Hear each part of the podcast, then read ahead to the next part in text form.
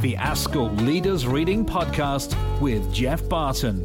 Hi, my name's Joe Marchant. I'm a strategic business leader at one of the largest special schools in Kent, and I'm also ASCL's business leadership representative. I've got a library of about 2,000 books, probably 1,700 of which are non fiction, because my brain is insatiable in its thirst for knowledge. I love the fact that if I'm interested in something, chances are that I will have bought a book on it at some point in the past, so it's just a case of me finding it in my library. With that many books, you can imagine that it was pretty difficult for me to pick out just three that have inspired me, because to be honest, so many books have inspired me. But I've managed to whittle it down to just three. I've chosen one book on the micro level that inspires me personally in my personal context, one on the meso level that inspires my profession of school business leadership, and finally one on the macro level that everyone who leads an organisation should be reading, in my opinion. So here's my first choice then it's The Working Woman's Handbook by Phoebe Lovatt. First off, it's pink, which is one of my favourite colours. Second, it's nice and compact, so you can fit it in your handbag. Great for when you're queuing to get into the supermarket. The handbook contains ideas, insights, and inspirations for a successful creative career. Now, you might think that that word creative means it's just for writers and artists, but I think we're all in creative careers in education. Aren't we always looking for new ways we can inspire our students as well as ourselves, particularly during the pandemic?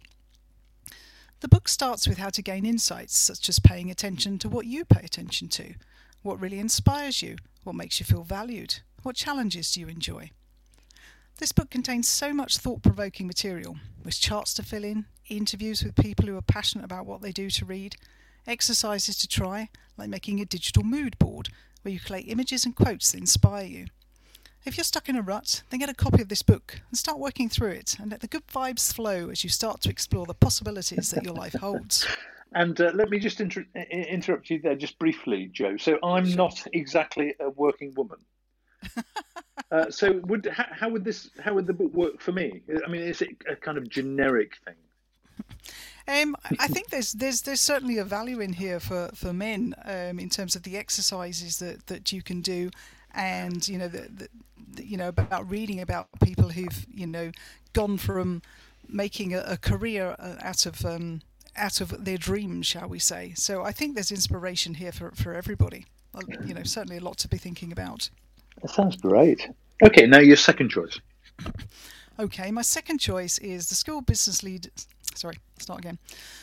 My second choice is the School Business Manager's Handbook, written by ASCL's very own business leaders, leadership specialist, Hayley Dunn. Hooray! I'm going to add a kind of fanfare at that point. Excellent. Just to be clear, I am not being paid by anyone at ASCL to promote this book. I don't need to be. There's a reason why it was nominated for Business Book of the Year when it was published in 2018. That's because it is, quite simply, brilliant. This book is for everyone involved in school business leadership and it has so many uses. If you're a school business professional, I challenge you not to find something of real value that you didn't know in this book. If you're a school business manager looking to up your game, this book is a great place to start. If, like me, you're training up an assistant school business manager, then use sections of the book as part of their training and development plan. If you're a head teacher trying to find some challenging performance management targets for your school business leader, you'll certainly find some great challenges in this book.